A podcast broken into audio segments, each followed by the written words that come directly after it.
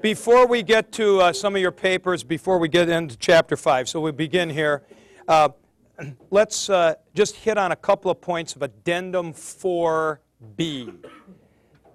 And at this point, JB, you can stop playing solitaire. Uh,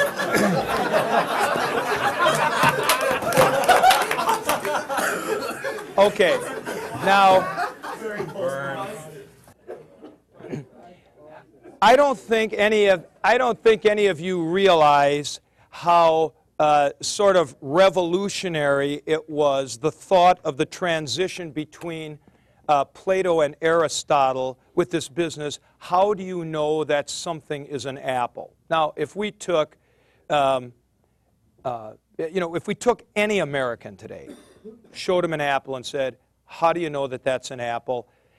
The universal response is going to be because you've seen apples before, had experience, or somebody told you. But in no way would a Platonist think that. Anyone who had Platonic philosophy as his background would say, because you are able to intuit perfect appleness or whatever in the realm of the ideas.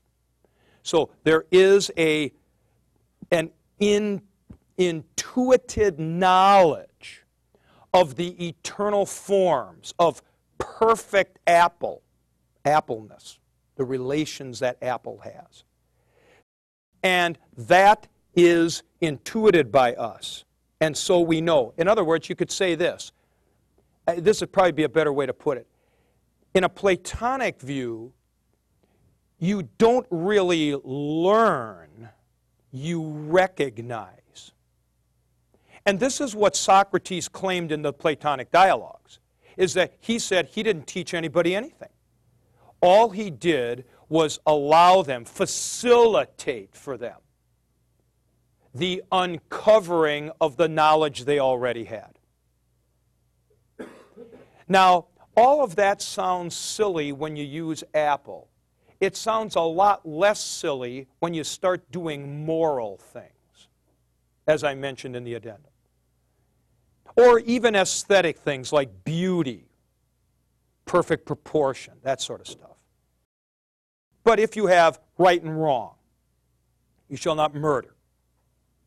Now, see, then we're much more inclined to say that there's a kind of an innate knowledge of that sort of stuff.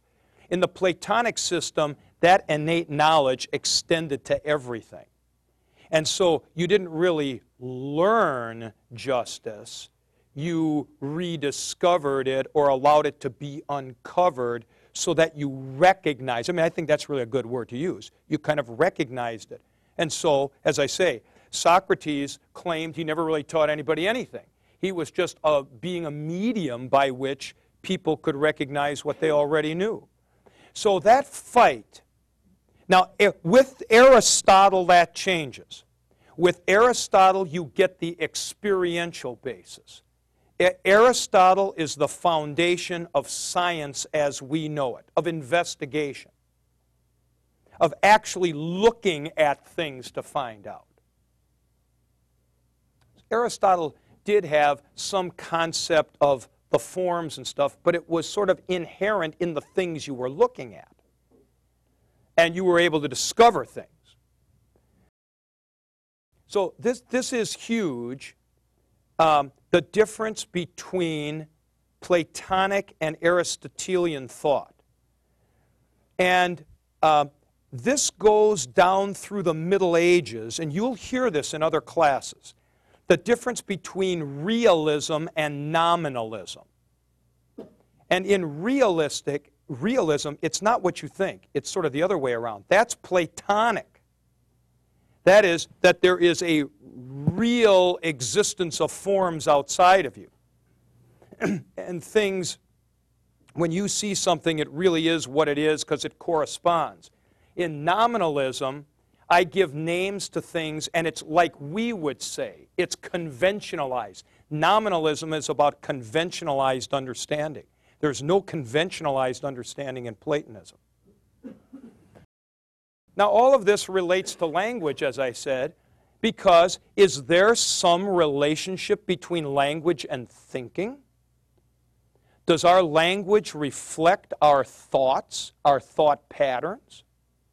Do different cultures have different thought patterns as are uh, reflected in the languages that they speak? Now, if you'll take a look at Addendum 4b in the book, and for the guests, maybe somebody could just share a book with them here. I would like you to take a look at one of the important resources here. You should know about this book.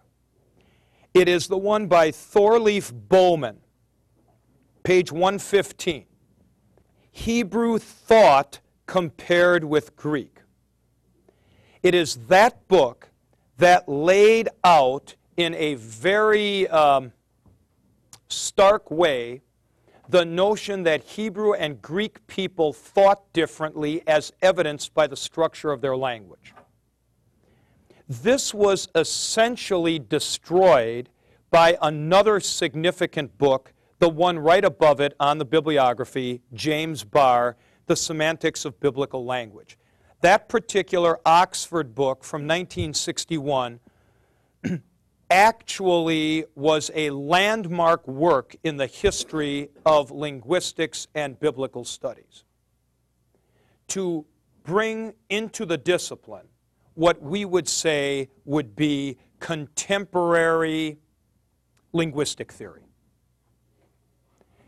So, this was the book that started to go after etymology.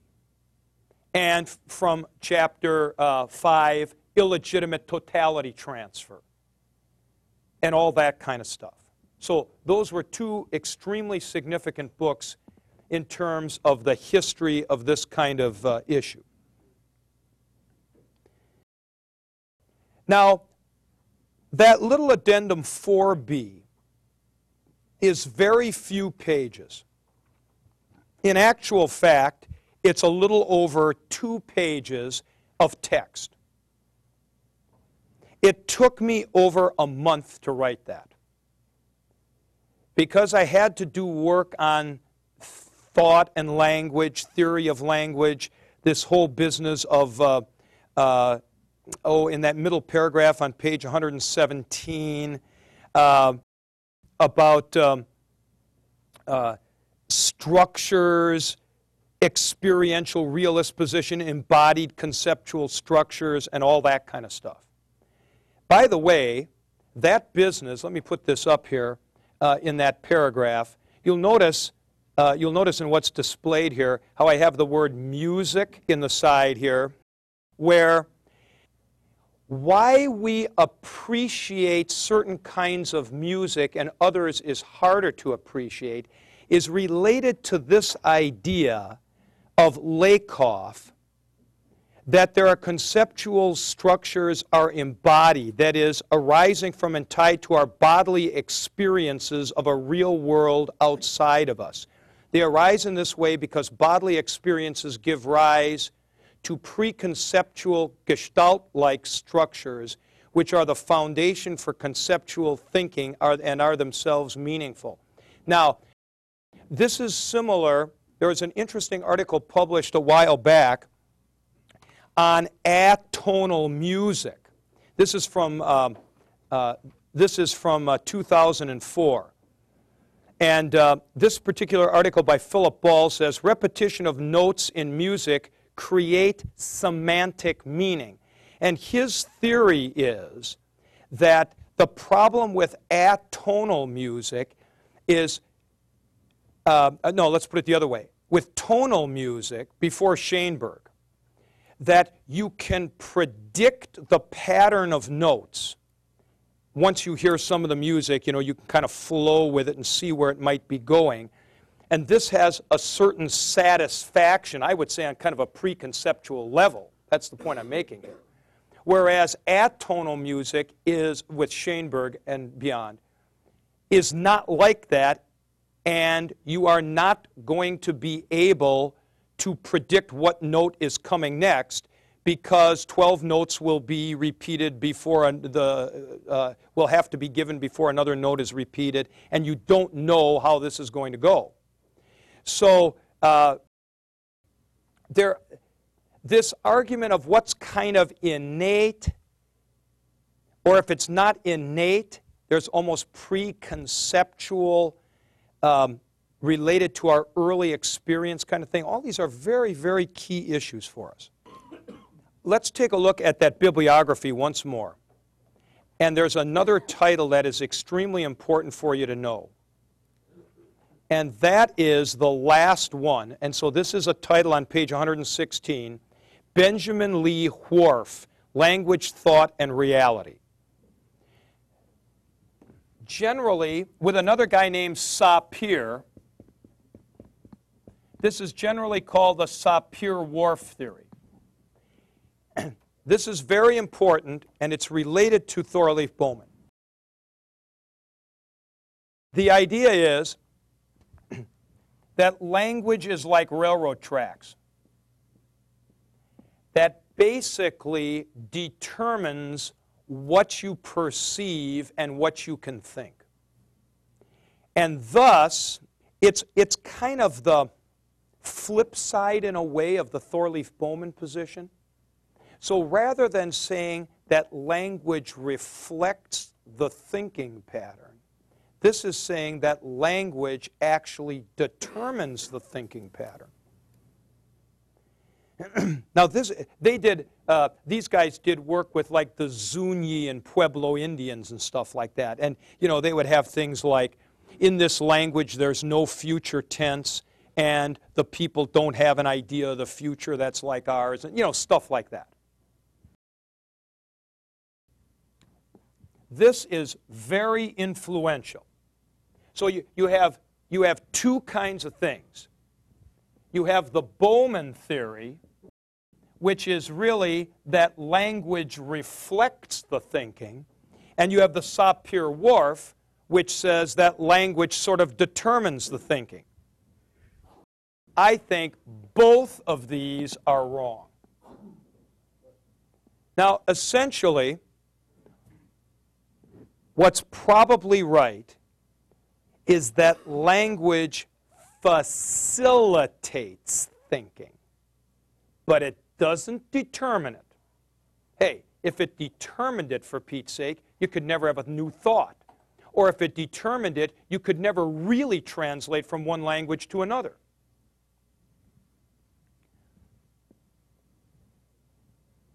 So,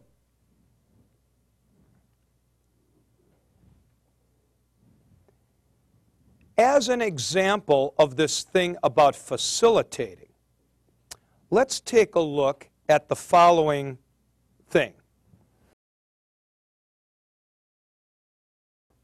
It's an interesting article that was published recently in a publication in England called The New Scientist. This comes from January of 08 trapped in a worldview. Something is getting in the way of physics' much vaunted grand unified theory.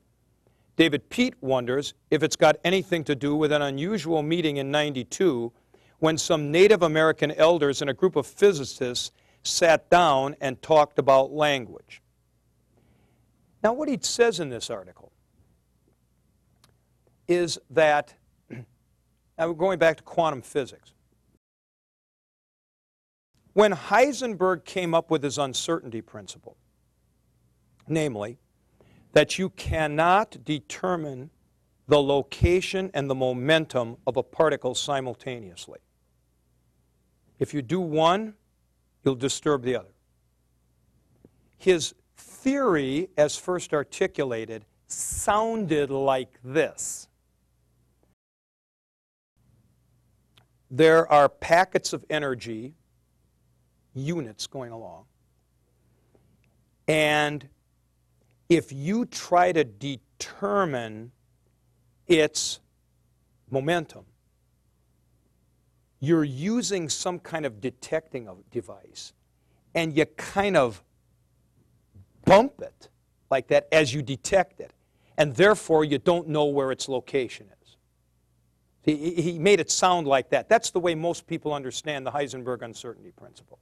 That your observation affects anything because you're kind of like bumping into it and doing something to it.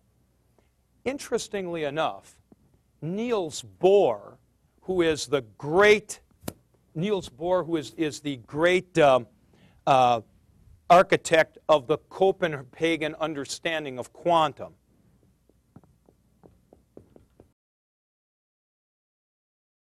said this. When Heisenberg showed his mentor Bohr, he had the ground cut from under his feet. Bohr argued that Heisenberg had made the unwarranted assumption that an electron is like a billiard ball in that it has a position and possesses a speed. These are classical notions, said Bohr, and do not make sense at the quantum level. The electron does not necessarily have an intrinsic position or speed or even a particular path. Rather, when we try to make measurements, quantum nature replies in a way we interpret using these familiar concepts. So what another, to put this in another way, you remember our little quantum movie that we saw? It's really like this. I checked this out with Benjamin Schumacher. Now, Benjamin Schumacher is the brother of Will Schumacher on our faculty. He is a world famous quantum physicist. In fact, uh, you know that movie, A Beautiful Mind, about John Nash?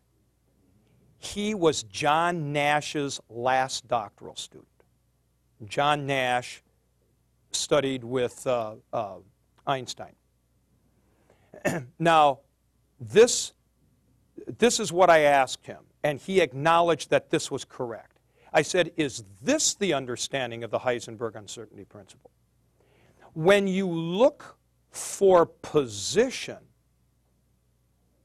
an electron exhibits characteristics of a particle.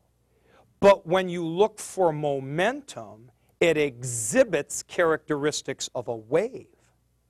And he said, That's exactly right. And when you look for momentum and it exhibits characteristics of a wave, you can't get a location because it's not a particle at that point. See? Now, the point of all this is, as Niels Bohr was arguing, our language doesn't facilitate this kind of thinking. However, listen to what this article says. They went and they, well, it says here, Bohr had a view, who he believed that the root of this problem is the structure of the languages we speak. European languages perfectly mirror the classical world of Newtonian physics. When we say the cat chases the mouse, we are dealing with well defined objects, nouns, which are connected via verbs. Likewise, classical physics deals with objects that are well located in time and space, which interact via forces and fields. But if the world doesn't work that way, our language does, uh, doesn't work the way our language does, advances are inevitably hindered. Now, what they did is they went and they talked to some Algonquin and other Indian tribesmen for whom, for whom the language does not work this way nouns connected by verbs. Now, listen to this example. Take, for example, the phrase in Tamantanay language, Hippiskabakoa iaguzit. In a 1729 dictionary, this was translated as the magician sings a sick man. According to Alan Ford, an expert in Algonquin languages, this deeply distorts the nature of the thinking process of the people. For the translator had tried to transform a verb based concept into a European language dominated by nouns and object categories, rather than there being a medicine person who is doing something to a sick patient. There is an activity of singing, a process. In this worldview, songs are alive. Singing is going on. And within the process, is a medicine man and a sick man. The worldview of Algonquin speakers is a flux and change of objects emerging and folding back into the flux of the world. There is not the same sense of fixed identity. Even a person's name will change during life. Now, at the end of this article, he says, the study of other types of languages opens us up to other world views, to complementary ways of speaking about the cosmos. That's kind of the point. That language isn't railroad tracks. Hey, we can think about waves and particles and the simultaneity of this stuff. But it may be that a structure of a language facilitates or does not facilitate thinking. Now, I'm going to show you an example here. Take out your Greek New Testaments.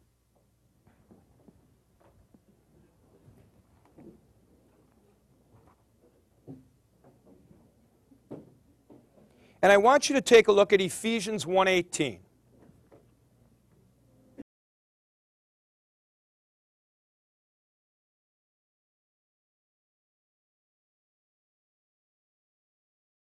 Okay.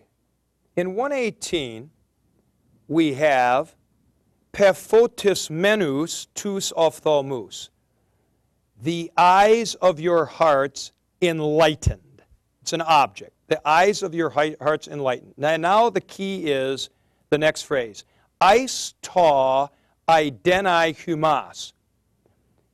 In order that you may know, idenai is a perfect infinitive of oida in order that you may know, or possibly with the result that you know, what is he elpis, the hope of your calling.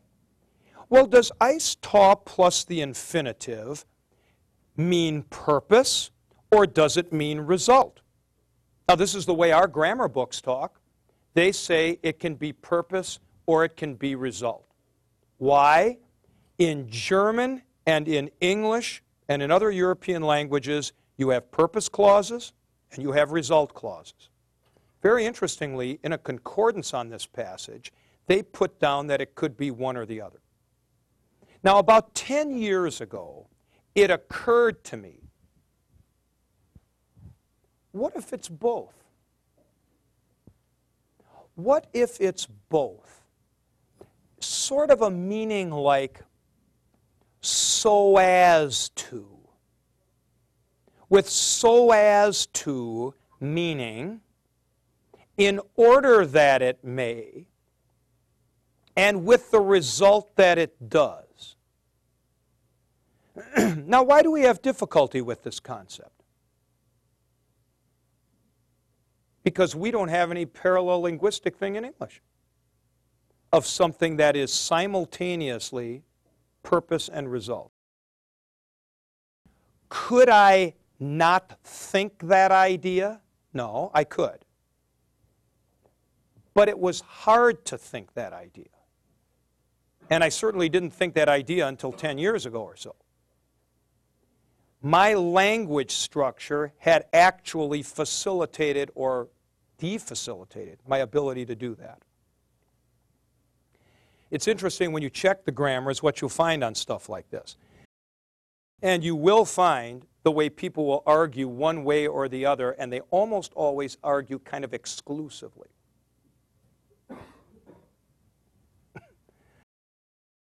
By the way, other passages like this are Ephesians 1:12 and Romans 15:16. Okay. Any questions on those two things? I'm going to pick up a couple of papers uh, and, and questions. Anything on this? Okay, good. I want to comment on a couple of papers from chapter 4 before we move into 5. Josh is not here today, but his paper started out like this Language facilitates perceptions and experiences and thereby helps to create our world. This is the main thrust of today's reading. Well, no, it's not.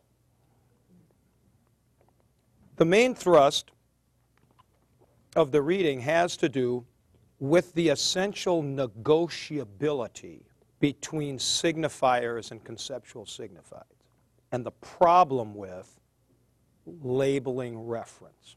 Now, Silsley, where are you? Okay. Nice summary here. Now, just to save my voice, Dallas, would you please read this?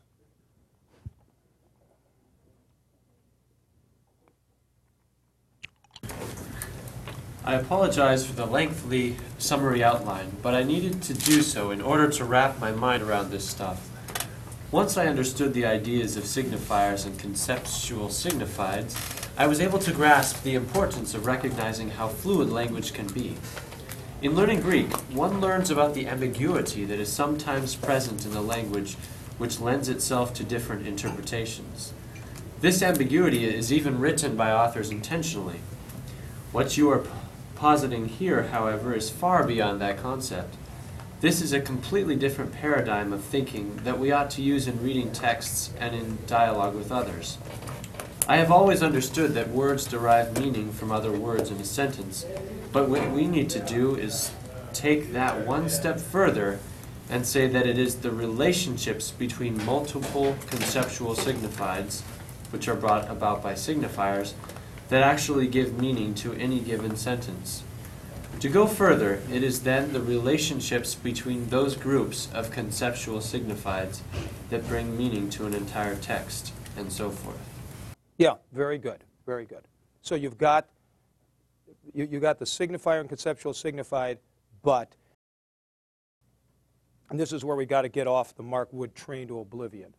You, you can't get caught in thinking that there are these billiard ball units. It's the relationship. That was excellent.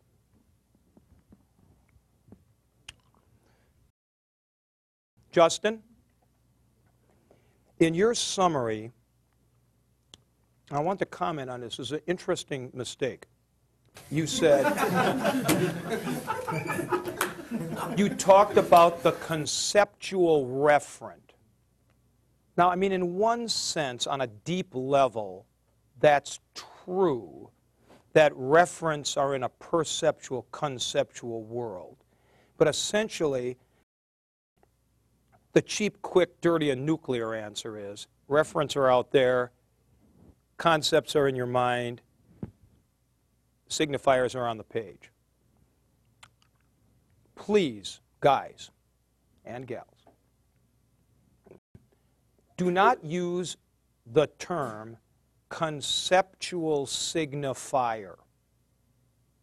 That is a confusion of two things conceptual signified and signifier on the page. So I just want to talk about that specifically. Okay? Um, now, Oz, you're the guy with the green ribbon, right? Yeah, okay. um, here, this is what Ozzy says. I did find the communication model to be a bit odd and do not feel you should be teaching this course. Now, I thought that was a little hard. I did not say that. No.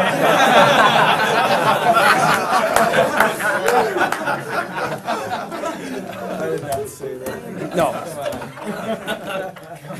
I did find the communication model to be a bit odd, but you are the most wonderful teacher I've ever had. Now that that that's what I wrote. That, okay, yeah. All right. I did find the communications model to be a bit odd. It seemed to explain the process as having the sender and the receptor meet at the conceptual signified. No, you know, on the chart, those are up there. They're not meeting. You're, you're trying to get the same stuff going on in the brain but they never do correspond exactly right. Yeah, I mean, that was kind of an interesting way to put that, though. Um, Dan, another interesting bit of summary here. Words don't equal a thing. I can't say apple and then eat the word apple. Right. When I say apple, it invokes a mental image in my mind that represents what I perceive as apple and it is only in context that I know what apple is being referred to. Is it an apple, the fruit, or is it in conjunction with other words to mean something like horse apple? I like the first, but the second is not for eating. Yeah, so again, that horse apple is not actually a, a a you know horse and apple separately. The things got to go together. That that was excellent.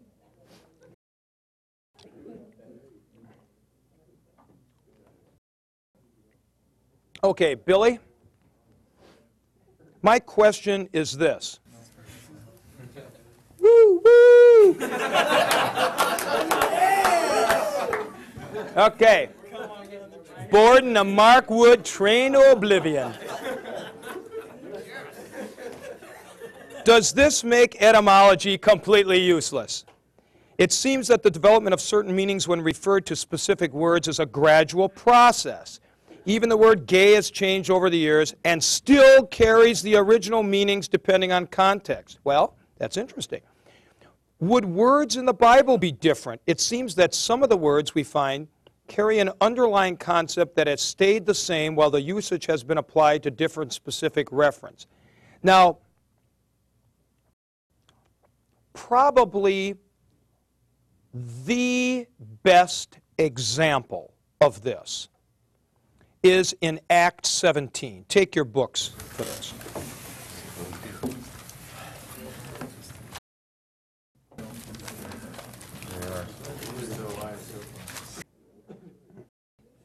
This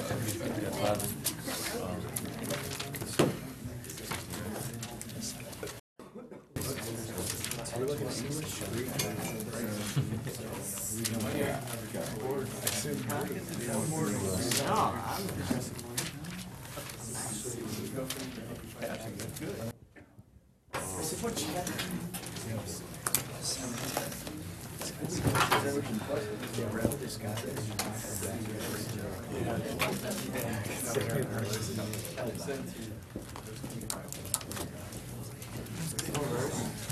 Okay. Basic stuff. Seth, therapeuo means to Heal. heal. Okay? Let's take a look. This is Paul's uh, speech on the Areopagus. Neither by human hands, let me see if I can put this under the camera here. Neither by chiron anthropinon, human hands, therapeuetai, they're talking about God. He's talking about God. Is he healed? Prosdeomenos, lacking, needing, tinos, something? No. Therapeuetai, there, Billy, this gets at the point you were raising, is the old meaning. This is kind of like gay being used as happy or something like this. Therapeuo meant to serve. To serve. So here, Paul is dredging up this old meaning when he's on Mars Hill, speaking to the sophisticated literary people in Athens.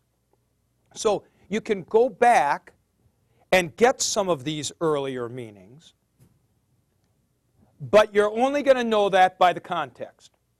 See? You're only going to know that by the context. You cannot say every time you see therapeuo it means to serve, or every time it means to heal. The context is going to have to make that difference. You know, it is really interesting. Let, let, let's try this once. We may have, those of you who had me for Greek, we may have talked about this. The word disinterested. Now, Justin, what does that mean? To not be interested. Not be interested. How many of you agree? Now, there's some people not raising their hands. no. Right? Anybody disagree with that? Disinterested. All right. Like instead of just not be interested, but to um, to actively be repelled from interest. Like instead of I like not stative, you're just not interested, but it's uninterested or disinterested. I'm trying to find the difference between. Un- Well, that's the point. What's the difference between disinterested and uninterested? Now, Billy, in old dictionary terms, disinterested means not interested in the sense of not having a dog in the fight, impartial. so, to use an example I once heard on the BBC radio, a judge having his own son on trial before him must be disinterested, but he can never be uninterested in the outcome. Okay? Now, what's happened here is disinterested has begun to change meaning. Now it means uninterested. And you'll see things even in el- elementary education, the disinterested child. Ooh, little kids in first grade are impartial? No, doesn't mean that. Um, so, and you have to recognize that at this point. So, but there will be times. So, if I see something about the disinterested child, I know they mean uninterested. But there will be times when somebody would say, here's what we need in this dispute. We need a disinterested party to come in and settle this. Now, clearly, that person means impartial. Exactly, exactly. So, there, you know, the old meanings are around, but you can only tell from the context.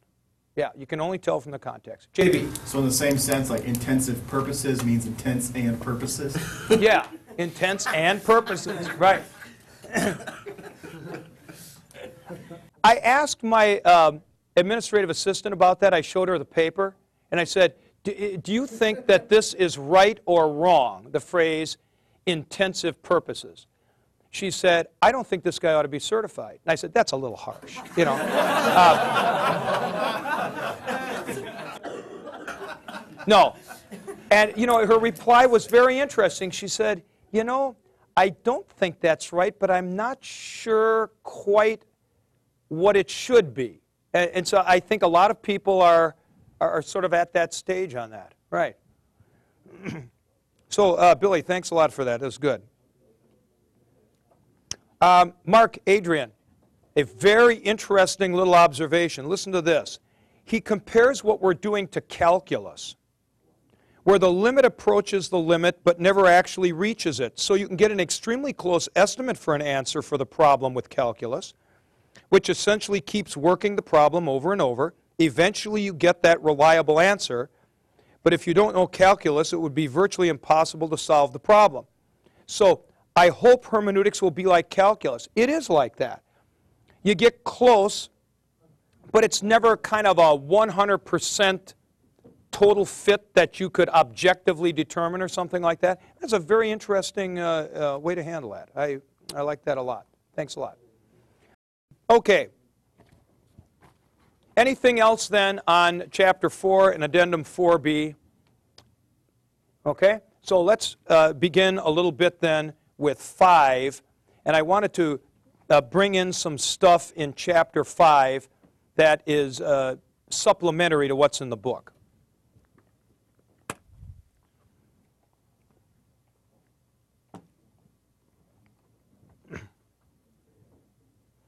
There are about three or four big thoughts in this chapter, and uh, the business of the taxonomy of meaning, you know, with words being uh, broader or narrower in their scope.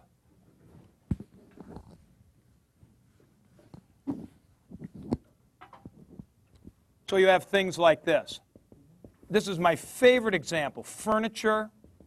So you can have desk, table, chair. Yeah, exactly. And then here you can have a wing chair, and you can have a rocking chair, and so on.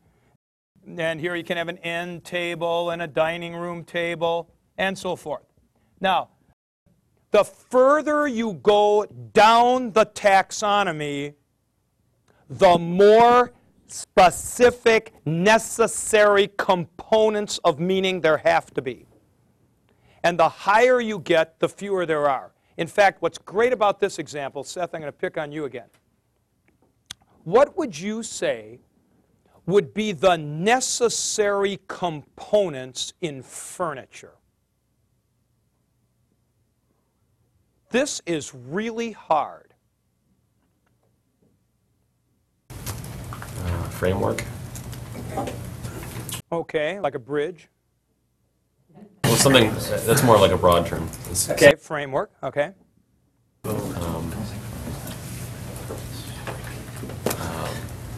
Fabric. You have wood chairs. Sure. Would. This is so amazing to try to define furniture.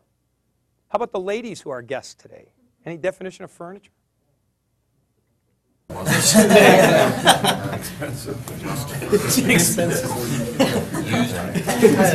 yeah, used by humans. Yeah, now, I mean, how about something like this? Um, useful for living and generally sits on the floor.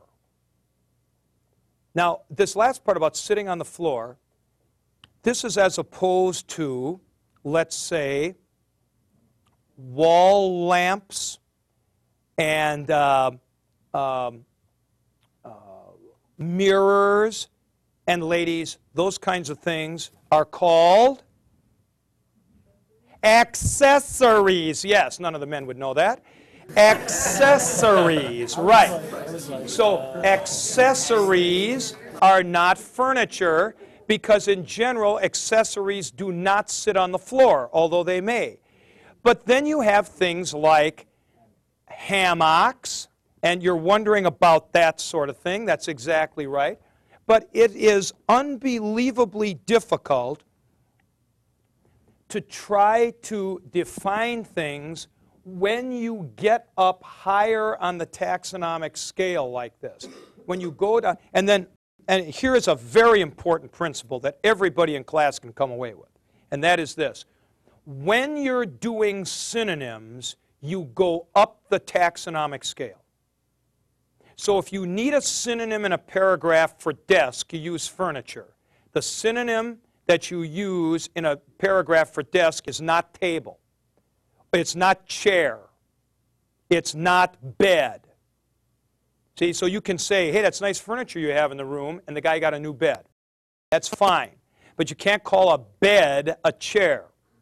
So you don't do you, you don't do taxon you don't go across the taxonomy for synonyms, you go up. So a dog is an animal. A dog is not a cat. A specific dog like a poodle, the synonym is not dachshund, it's dog.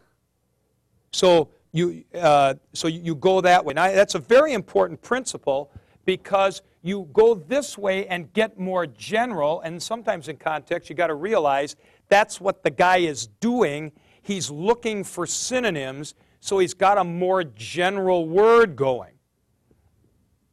Now, there's a whole bunch of things in the book that you know about how, with this taxonomy, that sometimes, you know, you have a word up here that also is lower in the taxonomy, like this man, man, woman. And then that gives you trouble. But this happens in Greek also. This happens in Greek also, where you have ethnos, meaning nation, and you have Judaeus, meaning Jew, and you have ethnos, meaning a Gentile. See? And this becomes a huge problem in Matthew 28. Go and make disciples of Panta ta ethne, all the nations. Are the Jews included? Depends where Matthew is on the taxonomic scale. See? Is it this or is it this? Yeah, Oz. Um,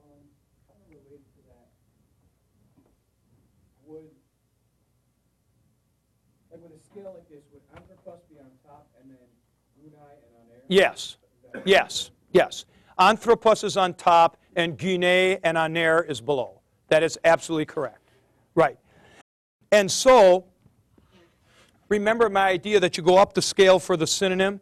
So if you say, a man went out to sow seed and it's an anthropos, well, it's just sort of a, he's going up for aner, and it doesn't mean that it's actually undifferentiated. He's just doing it that way. Right, yeah. I mean, it's just like you can have a, everybody recognizes this as a standard poodle, let's say a black, you know, large standard poodle, and you say, hey, nice looking animal, isn't it? And, you know, it's not a, it's not a right response to say, that's not an animal, it's a poodle. You know, that's not right, because you're allowed to go up the scale. Right. Yeah.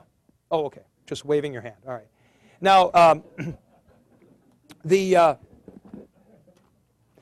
there there were a couple of questions by people about this business of illegitimate totality transfer, and I want Wood to notice this because illegitimate totality transfer is definitely one of the explosive liquid cars on the train to oblivion. Okay? So you're going to want to hitch this on to the train, okay?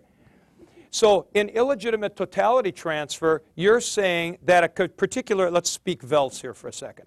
A particular signifier can denote a number of different conceptual signifieds. Could be higher or lower on the taxonomic scale or at the same place. Illegitimate totality transfer says what you can't do is when you see an instance of a word like this, you lump them all together to get a giant meaning. Thus, listen to this from a paper that was written for me many years ago. And this was about Abraham being called Tamim or Teleios, perfect. From the discussion above, it is possible to conclude that the man who is righteous is Tamim.